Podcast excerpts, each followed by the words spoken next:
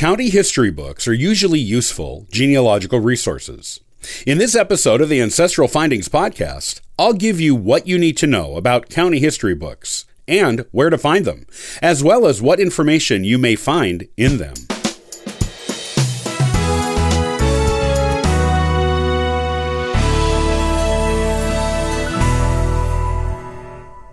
County history books are usually excellent genealogical resources.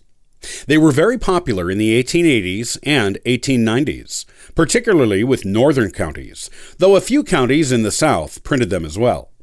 They actually did have a lot of useful information on county history in them, often from the times before American settlement, and were useful as schoolbooks for students who were studying local history. Most had a section for biographies for prominent or wealthy local citizens as well. This is where their genealogical usefulness really comes in. First of all, the people who are profiled in these county history books usually paid to be included. This meant that they had the money necessary to pay to get into these books. If your ancestor or a collateral relative is included in a county history book, that alone tells you that they had enough money to pay their way into the book. These books were often handed down through families because they were vanity books.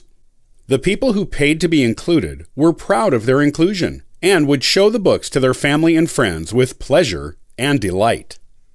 They were so proud of their inclusion that they handed the books down to their heirs, and the books sometimes became family heirlooms, at least for as long as anyone in the family was alive who personally remembered the person who was profiled in it. The people who were profiled in these books submitted their own biographies and sometimes pictures to be included. Most of the time, you can trust the genealogical information they provided. You can learn a lot about your family history through the things they wrote and submitted to the books. There may be things in there you didn't know about that branch of your family. You have to check out everything they said for accuracy, though because it was not unheard of for someone to brag about an illustrious ancestry or outstanding achievements of their ancestors that were not true. They just wanted to make themselves sound more illustrious and important by making up outlandish, almost noble ancestries for themselves. This is not the norm, but it did happen, which is why you must check the biographies and county histories for accuracy. You can also find out a lot of very real, very useful information about how your early ancestors lived in the county being profiled by reading the actual history part of these books. Sometimes your ancestors may even be mentioned in the history sections if they did something instrumental in the founding of the county or its settlement, even without them having to submit a biography or be mentioned by a descendant who did. You can often find these old county history books in local public libraries and historical societies today, unless you still have one that was handed down as a family heirloom in your family. If the book is in the library, it will usually be in a genealogy or history section of the library. You can also sometimes buy the books on eBay or find scanned versions of them that are readable online on Ancestry.com, which has a large collection of them.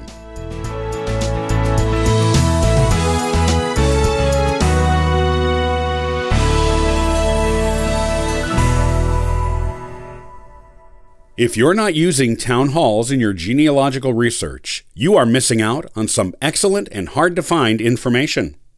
In the next episode of the Ancestral Findings podcast, I'll explain why you should use them and what you may find there.